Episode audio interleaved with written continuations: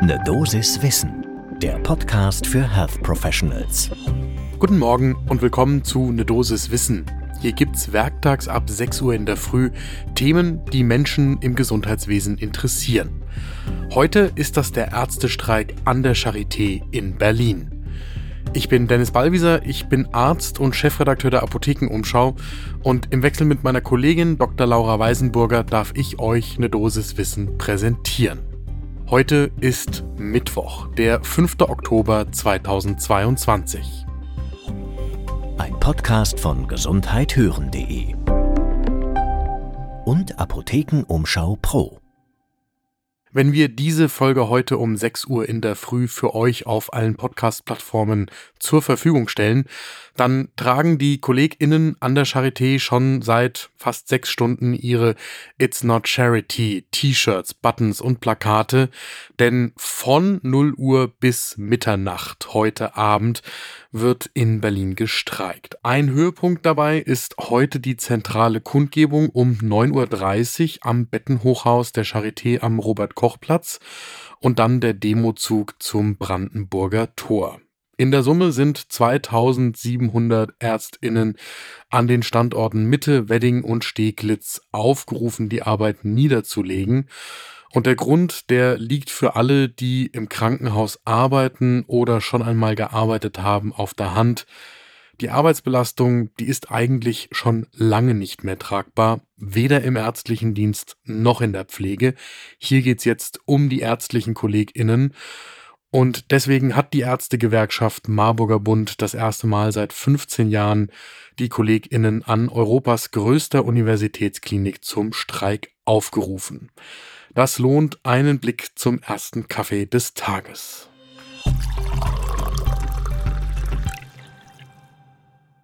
Kurz zur Einordnung ein paar Zahlen aus der Mitgliederbefragung des Marburger Bundes. Das ist der MB Monitor 2022. Denn dieser Monitor, der wird nicht nur in Berlin abgefragt und die Ergebnisse, die zeigen, dass die Probleme natürlich nicht nur in Berlin immer untragbarer werden. Das Institut für Qualitätsmessung und Evaluation hat online vom 20. Mai bis zum 19. Juni bundesweit fast 8500 angestellte Ärztinnen aus allen Bereichen des Gesundheitswesens befragt. Das sind knapp 90 Prozent KollegInnen in Akutkrankenhäusern und Reha-Kliniken und knapp 6 Prozent aus ambulanten Einrichtungen.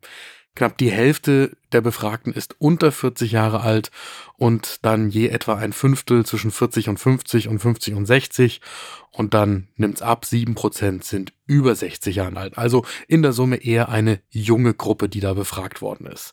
Und das Ergebnis ist so erwartbar wie dramatisch. Die Arbeitsbelastung steigt, die Personalausstattung ist unzureichend, es gibt kaum mehr Zeit für Gespräche mit PatientInnen, die KollegInnen fühlen sich in ihrer Arbeit nicht wertgeschätzt. Und sie berichten sogar während der Corona-Pandemie teilweise von einem Stellenabbau. Bei den wöchentlichen Überstunden geben die KollegInnen, die teilgenommen haben an der Umfrage, im Schnitt mehr als sechs Überstunden pro Woche an. Bei rund einem Viertel der KollegInnen sind diese Überstunden weder vergütet noch gibt es einen Freizeitausgleich und fast ein Drittel gibt an, dass es keine Arbeitszeiterfassungen bei ihnen gibt. Erschreckend ist auch, dass mehr als ein Drittel der Kolleginnen sagen, ja, bei ihnen sind in den letzten zwei Jahren, also während der Corona-Pandemie, ärztliche Stellen abgebaut worden. Das Ganze kommentiert Susanne Jona, die Vorsitzende des Marburger Bundes, so. Sie sagt, die Mitglieder berichten von hohen Wochenarbeitszeiten, vielen Überstunden und wer in dieser Situation Stellen streicht oder nicht nachbesetzt, der stellt den finanziellen Gewinn über das Wohlergehen und die Gesundheit der Beschäftigten. Und damit nochmal zurück zum Warnstreik in Berlin heute. Die KollegInnen dort kämpfen heute für bessere Arbeitsbedingungen und mehr Wertschätzung bei der Arbeit. Wir haben mit Julian Gabrisch gesprochen. Der ist Assistenzarzt in der Nephrologie am Virchow-Klinikum im Wedding und er ist einer der Organisatoren des heutigen Streiks. Julian Gabrisch weist zum Beispiel auf die 24-Stunden-Dienste hin, die auch jeder kennt, der in der Klinik arbeitet oder dort schon einmal gearbeitet hat.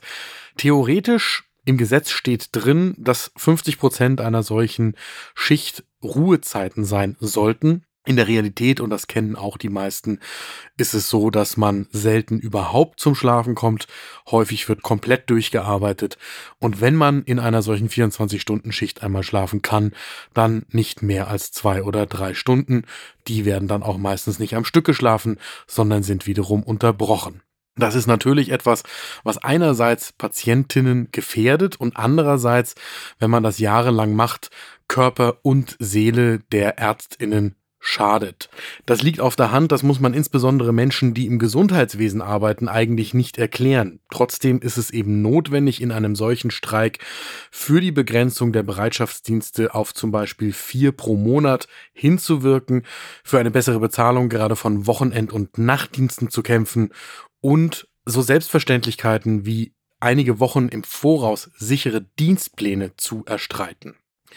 Am Ende geht es natürlich auch um mehr Gehalt. Da fordern die KollegInnen beim Marburger Bund 6,9 Prozent mehr Gehalt und neue zusätzliche Vergütungsstufen für Fach- und Oberärzte.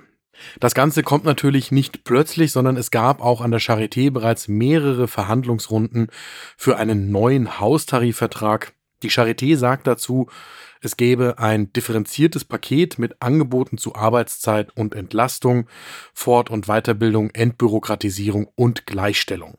Der Kommentar vom Marburger Bund dazu, das vorgelegte Angebot der Charité, das sei völlig unzureichend. So, und diese Diskrepanz bei den Forderungen und dem Angeboten, die erklärt eben den heutigen Streik. Mein Fazit, wenn ich heute über diesen Streik in Berlin berichte, das erinnert mich an den Streik 2006, den ich als Student in München am Klinikum der LMU erlebt habe. Und traurigerweise waren viele der Forderungen damals genau dieselben wie heute. Das heißt, man muss sich fragen, was hat sich eigentlich tatsächlich geändert für Kolleginnen, insbesondere an den Maximalversorgern, den Unikliniken, den großen städtischen Häusern. Einerseits ist es bewundernswert, dass die Kolleginnen überhaupt den Regelbetrieb normalerweise noch aufrechterhalten Gleichzeitig stellen sie auch dieses Mal beim Streik wieder sicher, dass natürlich alle Menschen bei Notfällen, lebensbedrohlichen Erkrankungen etc. versorgt werden, auch die Operationssäle laufen, nur die planbaren Behandlungen werden verschoben. Und dennoch muss man sich fragen, was eigentlich grundsätzlich verändert werden muss in den Kliniken, damit diese Arbeitsbedingungen irgendwann nochmal für Pflege und ärztlichen Dienst der Vergangenheit angehören denn wenn wir die ganze Zeit darüber sprechen, dass wir Fachkräfte in Deutschland suchen und diese Situation noch schlimmer wird, dann ist das deutsche Gesundheitswesen, was das Personal angeht, alles andere als darauf vorbereitet, irgendwie attraktiv für junge Menschen zu sein, in diesem System zu leben und zu arbeiten.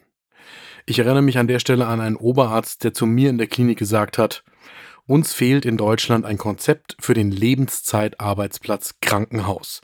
Und das wird nirgendwo so deutlich und nie so deutlich wie in solchen Situationen wie jetzt und heute in Berlin.